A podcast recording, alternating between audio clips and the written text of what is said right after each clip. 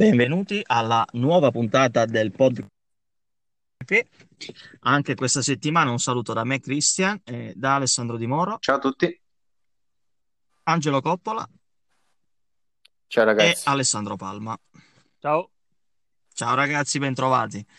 Siamo qui questa settimana a commentare l'ultima tappa del motomondiale svoltasi lo scorso weekend a Portimao e che ha assegnato gli ultimi due titoli rimanenti, cioè Moto 3 e Moto 2, con campioni del mondo rispettivamente Arenas e il nostro Enea Bastianini. E se siete d'accordo, insomma, partirei a, eh, col parlare appunto di questi due temi. Eh, domanda banalotta, titoli meritati, cosa ne pensate? Parto da Dimo. Ma allora, sì, intanto mi viene da dire che sono un po' triste perché quando finisce il motomondiale vuol dire che ormai c'è ben poco eh, per il resto dell'anno, insomma. Però sì, titoli meritati. Arenas forse l'avrebbe potuto vincere anche con un maggior divario perché ha fatto diversi zeri senza colpe, eccetera, però insomma alla fine la costanza ha pagato. E in realtà sono contento che l'abbia vinto, anche perché il team Aspar quest'anno ha fatto veramente una stagione pazzesca, ha vinto quattro titoli, Rookie of the Year in Moto 2, il Mondiale in Moto 3, il Mondiale Junior e la European Talent Cup, quindi insomma può essere soddisfatta. Su Bastianini nulla da dire, veramente bravo anche lì, la costanza è stata sempre l'arma vincente quest'anno. Mm, ho un po' quell'amaro in bocca perché se Lowe's avesse corso in Qatar, ma non lo sapremo mai. È vero. Però devo dire la verità, il eh, titolo, cioè se uno vince il titolo è perché comunque ha avuto il merito di averlo portato a casa, di essere stato con- costante, di aver eh, fatto meno errori. In questo senso va così. Se dovessimo fare lo stesso ragionamento eh, riguardante l'OS fatto da Alessandro, potremmo fare lo stesso ragionamento riguardante Arbolino, perché Arbolino, se ci pensate, ha perso il titolo eh, a- alla fine dei conti perché? Perché non ha No, Arbolino l'ha, disputato fa- Aragon l'ha perso 2. perché ha fatto Poi non lo 3-0 con la mano. Sì, infatti, diciamolo, Madonna, ecco qui. i poteri non lo Mamma dicono. No, vabbè, comunque alla fine dei conti se l'hanno meritato è perché sono stati spesso lì davanti e hanno fatto meno errori di tutti, in un certo senso. Totalmente. Eh, sì, io sono d'accordo completamente. ehm, se lo sono meritato tutti e due. Eh, Bastianini perché comunque ha fatto quello step decisivo dopo l'ottima stagione di esordio che ha avuto l'anno scorso e eh, è stato comunque costante. Eh, quando non poteva vincere ha portato a casa punti importanti, non ha commesso errori gravi e comunque ehm, alla fine abbiamo visto la consacrazione di un pilota che già in Moto 3 aveva fatto vedere ottime cose, però in Moto 3 gli mancava qualcosa. Invece col passaggio in Moto 2 ha fatto proprio ha fatto un passo avanti incredibile proprio come, come pilota a livello di mentalità, a livello di costanza e quest'anno si sono visti i frutti.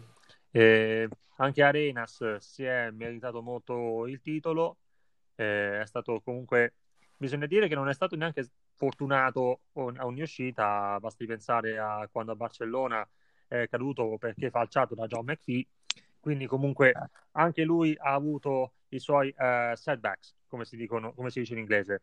Eh, Arbolino sì, ha- è stato sfortunato perché ha saltato quella gara per un contatto con una persona positiva al Covid, ma mh, io sono dell'idea che il titolo lo abbia perso definitivamente quando a, a Portimao ha fatto quel risultato disastroso in qualifica, perché comunque poi puoi, ri- perché poi puoi fare le belle rimonte così, però ti rendi la vita molto molto più complicata. Se fosse partito davanti, non dico che sarebbe arrivato sul podio, però aveva, avrebbe avuto comunque molte più possibilità. Però, eh, vabbè, è andata così. può comunque andare in Moto 2 molto, molto contento di quello che ha fatto quest'anno. E adesso li aspettiamo tutti nella classe superiore. Lui, Eh sì. Arenas e anche Ayugura. Ogura. Ayugura che, anche, che, è Ai, stato, ai, ai. che è stato anche qui un po' anonimo. Ecco. Alla fine non, non, non Eh, stupisce molto che Posso dire una cosa un po', un po' cattiva, ma io non so come, per quale miracolo Ogura sia arrivato così avanti nel mondiale, perché chi, chi l'ha mai, Perché chi l'ha mai visto? perché è stato sempre perché lui il problema di Ogura è che non ha vinto il titolo alla fine per il fatto che lui è sempre stato lì, ha preso punti costantemente, ma gli è sempre mancato il guizzo, che invece non è mancato ad Arenas e non è mancato ad Arbolino. Ma Non ha- cioè lui, lui è- non ha- cioè, Arenas e Arbolino comunque hanno fatto delle gare, certe gare veramente bellissime e hanno vinto comunque. Ogura è sempre stato lì, però eh, l'impressione è che è come se gli mancasse ancora qualcosa. E poi, e poi non sembra neanche particolarmente efficace nella bagarre. No, ieri infatti, come hai detto tu, Palmen, abbastanza anonimo, voglio dire, non ha No, ha fatto pure abbastanza qualche fatica. errorino. Però E credo che, eh, scusa Angelo, ha ragionissimo Palmen, come No, ho detto figurati. anche io. Eh, alla fine, sai, si parla tanto di Aragon, però Arbolino l'ha persa sabato, cioè c'è poco da dire. Eh, una qualifica in- ti fa partire ventisettesimo nella gara che- in cui ti giochi il mondiale, insomma. Per un tuo errore che vai ad abortire il giro calcolando male, grave. Ma voglio restare ancora un secondo sulla Moto 3 e anche se è stato inquadrato poco, ma che gara ha fatto Fernandez? È quello il punto, perché vincere, vincere con un divario del genere in vero. Moto 3 in condizioni normali, cioè vuol dire veramente avere un divario rispetto agli altri pazzesco, veramente. Sì, ma Vero. lui è stato Io impressionante. vorrei dire pure un'altra finale di cosa. stagione è stato veramente impressionante. Eh, eh, l'impressione è che se fosse stato sempre così si sarebbe giocato il mondiale fino alla fine. Un altro che ha fatto una gara bellissima comunque è Dennis Foggia. Ah sì, con due long lap penalty, cavoli. Sì, Mm. Io però vorrei dire una cosa riguardo Fernandez. Alla fine dei conti è arrivato a fine campionato a meno 19 da Arenas. Quanto secondo voi avrebbe inciso Fernandez ai fini del campionato se avesse corso come nelle condizioni di Valencia Tanto perché se, se non ci avesse messo così tanto ad adattarsi al timaio, l'avrebbe vinto lui a mani basse il titolo. Però si sa che con i se e con i ma si può fare ben poco. Ma a sto punto, vi immaginate se fosse rimasto in Aspar? Avrebbero fatto un 1-2 pazzesco. Ah sì. Eh, avrebbero vinto pure il titolo team perché comunque questo solo mancava ad Asfar in Moto 3. Sì, è vero. Tra l'altro, Vai Angelo. Tra l'altro è il primo titolo KTM in Moto 3 dal 2016. L'ultima volta ci riuscì Brad Binder. Eh, quindi insomma. Beh, ma quest'anno comunque c'è stato un livellamento, eh, cioè avere Honda o KTM cambia soltanto il nome, perché alla Sì. fine, cioè, detto papale papale. Erano lì. Erano lì. Erano lì. diciamo che il divario tra Honda e KTM Infatti. si è ridotto un po'. Si è ridotto decisamente. Ricordiamoci dei tempi di quando, eh, per esempio, quando era due anni fa, c'erano le Honda di Gresini soprattutto che andavano molto bene e Bezzecchi che con la KTM di Brustel faceva cose impossibili per riuscire a stare con loro. Ricordo soprattutto una gara al Mugello. Sì, verissimo, verissimo. Vedi, è un esempio. Ma a proposito di cose Vero. impossibili, mi, mi sposto di categoria, no? Quello che ha fatto Sam Lowe questo weekend, co- commentate voi, io veramente sono senza parole. No, per me è romantico, solo questo, è romanticismo. Solo Sì, questo. mh, Voglio solo commentare questo. Eh, guardate, io mi, mi accodo a voi perché mh, ha fatto veramente qualcosa di incredibile. Eh, non ci sono parole per descrivere mh, proprio la, la la determinazione, la passione eh, e proprio il manico che ci ha messo Low, il cuore, la, ci ha messo cuore, anima e qualcosa di più Lowe's per riuscire comunque a, a, a, giocarsi il titolo fino alla fine nelle condizioni in cui era. Eh, semplicemente chapeau perché si credi- viene tanto criticato Lowe's eh, perché è un pilota che si stende, non è costante. Però è uno che così, ci mette però, l'anima, eh, quello va detto. quando- però è uno che ci mette, sì, come ho detto, anima, cuore e anche qualcosa di più. Eh, è stato semplicemente eccezionale. Mm. Non si possono sono cose che non, non si possono e non si dovrebbero mai dimenticare in un motociclismo dove ormai eh, queste storie passano quasi in secondo piano perché si pensa più all'altro e non, e non vado oltre.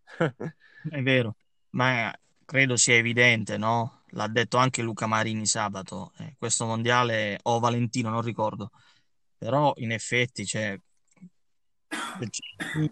un pilota che possiamo definire il più veloce quest'anno in Moto2 è Sam. Sì, Cioè, in condizioni, pure qui, qui se coi Ma non si fa nulla, però diciamo senza quell'infortunio lì mi sembra evidente ma non solo, senza l'infortunio alla spalla di inizio stagione anche, perché comunque lui in Qatar ha provato a correre e poi non è riuscito a prendere il via.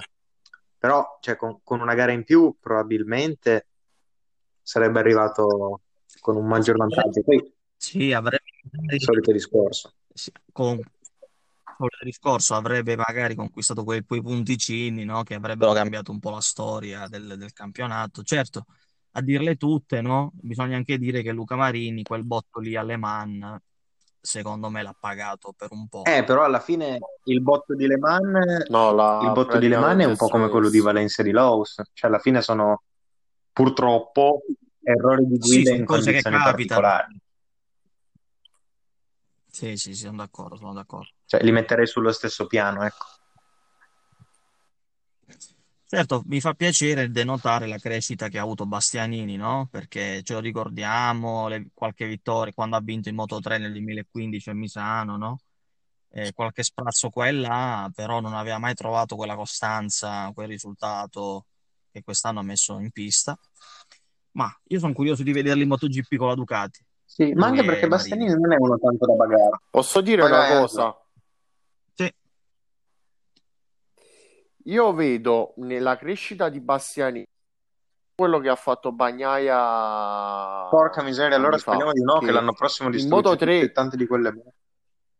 No, dai, no, dai, no, questo no, non glielo auguro. È vero che comunque Pecco si deve dare una regolata con eh, le carene, perché sinceramente adesso pa- passa al team ufficiale e via così. Però io ci rivedo un po' la crescita che ha fatto Bastianini nelle categorie propedeutiche alla MotoG- eh, MotoGP, cioè Bagnaia intendo, perché eh, se ci pensate, hanno fatto poche vittorie in Moto 3 però sono stati costanti nel primo anno in Moto 2 e poi nel- nell'anno successivo hanno vinto il titolo. Sì, sì, sì. Un po' ci rivedo quello. sì, sì, sì, sì. Sì, ecco, con le dovute differenze, anche perché comunque Bagnaia eh, ha corso per, eh, soprattutto negli ultimi anni di Moto3, ha corso con la Mahindra, che comunque non è assolutamente la migliore moto del campionato, mentre Bastianini No, ha corso infatti. con Estrella Galizia, Leopard e Gresini e, e ecco, non è, non è- e, non è- e nonostante ciò non è riuscito comunque a, a prevalere, mentre Bagnaia corso- correva con la Mahindra del team Aspar e faceva anche faceva delle magie ci ha con vinto, ci ha Mahindra, vinto due gare con eh, quella stare mamma mia. davanti ha anche vinto.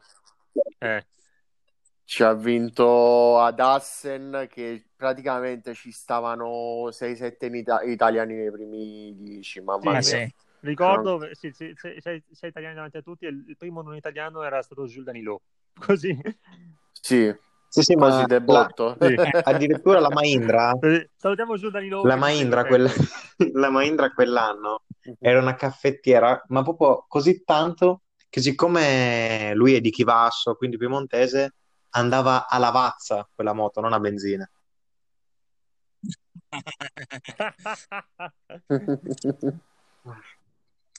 A proposito di crescita costante, no?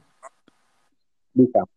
Morbidelli, tanto di cappello a Morbidelli, quindi faccio un altro salto di categoria. Anche qui coi Seco, ma Però quanto pesa quel motore rotto alla Urca. gara? Mamma mia. Alla sponda, quella che era, insomma. Eh, ma a questo punto veramente è, è stato lui a salvare la faccia a Yamaha, eh, perché io non, non saprei come definire questa debacle, perché veramente tra Quacquararo, come l'ha definito un nostro lettore, Vignales che va a dire che è il peggior anno della sua carriera, e Rossi che dice che insomma si possono dare tutte le indicazioni del mondo, ma Yamaha fa come vuole lei. Non ho... Eh, ma sai cosa? Cioè, io, un, un- un lettore critico, no? Ci potrebbe, un ascoltatore critico potrebbe dirci, eh, ma comunque la Yamaha è la moto che ha vinto di più, no? Eh, ma Ducati ha vinto il titolo costruttori vincendo molto meno di lei. Com'è sua storia? Perché comunque se, vinci e poi fai ah, sì. quindicesimo, serve a poco. Eh, ma appunto, cioè, è anche difficile, no, da raccontare, perché eh, se non ci fosse Morbidelli noi parleremo davvero del peggior anno della Yamaha da non so quanto tempo, perché... Ma temo ancora di più per il 2021, no? Perché le moto saranno più o meno quelle, eh, voglio dire. Poi nel team ufficiale avranno due piloti, eh, insomma, che sono abbastanza lunatici, no? Passatemi il termine. Eh, Assolutamente. lo- ne abbiamo già parlato. Cioè, situazione curiosissima, eh? curiosissima. Mm, non lo so, no- non vedo, non vedo chiarezza nel- in Yamaha, mm, tanta confusione, ma probabilmente non solo da parte dei piloti. eh. Il mio augurio è che l'arrivo di Crutchlow possa Ma sì, migliorare un po' le cose, però bisogna vedere, insomma. Ma io credo, e non voglio togliere troppo tempo agli altri, no? Però al di là, insomma, no, dei soliti discorsi, io credo che ne- negli anni passati Valentino non abbia mai, come dire, mentito, no? Cioè quando cercava di sferzare la Yamaha e spiegava che lavoravano non proprio bene. Eh, perché sennò non sarebbero in questa situazione, no? Cioè non credo che ormai, prima si diceva che era colpa, no? Sai, seguivano Valentino, non Vignales, e quindi la moto non andava nella direzione giusta, ma Adesso adesso... secondo me non seguono nessuno dei tre, quello è il Eh, problema, però non lo so. Ecco, cioè, secondo me c'è- ci sono dei problemi di base, c'è della confusione che va oltre non le prestazioni del motore perché non perdi tutto sul rettilineo. Non so. Sì, tanto come dicevamo anche in un'altra puntata, da quando Jorge Lorenzo ha lasciato la Yamaha, eh, eh, cioè, la casa di Iwata per quanto riguarda la MotoGP è andata quasi in caduta libera.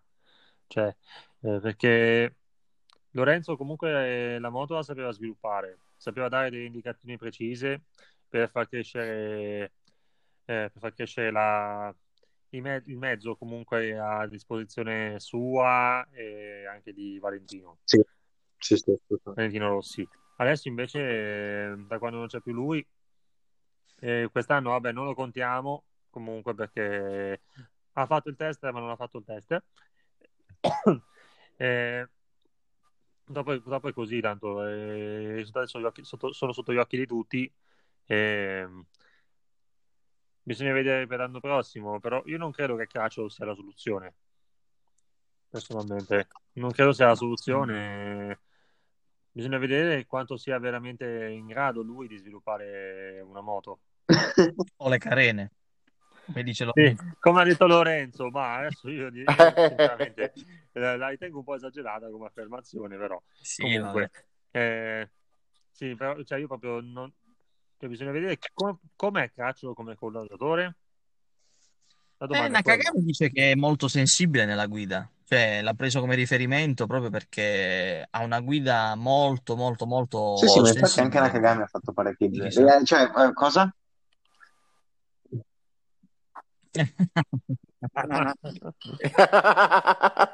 No, effettivamente Ma non è, cioè, è giu- sì, è solo che mh, ti viene da dire, ma è un problema di piloti, no? Perché alla fine eh, Beh, comunque il Beh, feedback al me lo momento il miglior dare, tester, quindi correggetemi se sbaglio, ma credo sia Pedrosa, perché vedendo quello che fa la KTM, che viene guidata bene sia da uno come eh, Oliveira, che guida tutto pulito, con linee sinuose e tutto, sia da Espargaro e Binder, che sono esattamente degli artificieri della moto, no?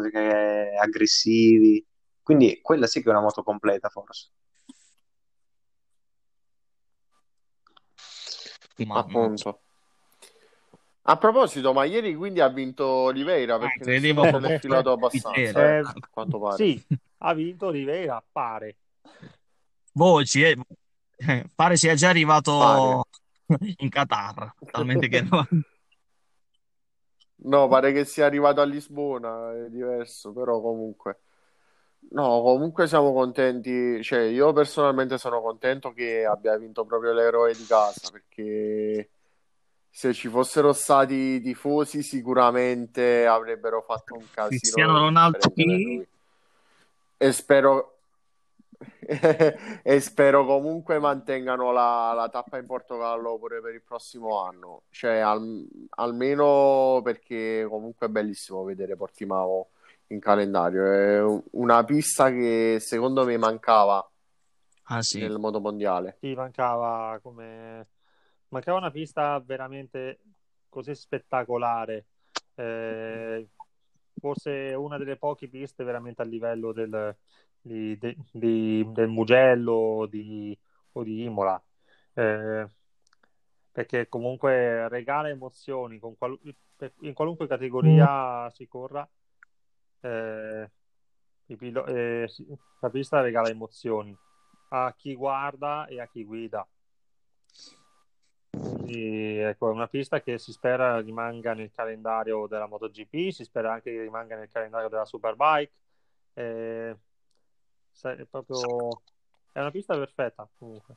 Certo, in, in alcuni punti è un pochino, un pochino pericolosa, più che altro perché ci sono diverse curve cieche, però vabbè, quelle alla fine si trovano in tanti punti, in tanti circuiti. ah sì. Sì. Ecco, a proposito di punti ciechi, io ho ancora in, ho ancora in testa il rischio incredibile che si è preso Canet. Oh, Mamma mia, mamma mia, io ho perso minimo 5 anni di vita per questa cosa. a proposito di ciò che manca, no? Mancava Portimao al calendario MotoGP. Mancherebbe un pilota all'Aprilia per l'anno prossimo. Mamma mia, Sì, oggi è Perché arrivata- non ne parliamo. cioè, il comunicato che ha fatto Aprilia ah, la- rende l'idea sulla Vabbè, situazione ve lo veramente spoiler, dai, ve lo incredibile spoiler, in giusto perché sono buono. Casa. Praticamente eh, ho parlato Vai. con eh, i capi di Aprilia, Rivola, Albesiano, insomma, non è vero che Luca Rosso era una riunione di condominio Praticamente la prossima settimana allora. Luca Rosso verrà a dirci i dettagli del contratto, insomma, in esclusiva. E noi attendiamo con ansia di sapere, insomma, tutto quanto. Va bene, dai, ragazzi, direi che abbiamo concluso. Quindi, insomma, Sì, possiamo sì, ritrovare assolutamente. settimana prossima per parlare del Bahrain Formula 1. Quindi, insomma, siamo agli sgoccioli. purtroppo, purtroppo, essendo a fine stagione, i temi sono un po' meno rispetto al solito, ma ci sta, dai. Iniziano a terminare. Va bene, va bene. Dai, ragazzi, eh, vi saluto. Un saluto da parte mia e un saluto anche da Alessandro Di Moro, Ciao, alla prossima. Angelo Coppola Ciao e da ragazzi. Alessandro Palma. Addio, addio, amici, addio. E, Amici, e anche addio. ciao, anche ciao ai problemi di, ciao anche ai problemi di connessione. Ciao, ciao, ciao. Ciao, ciao, ciao, ciao, ciao. Ciao, ciao.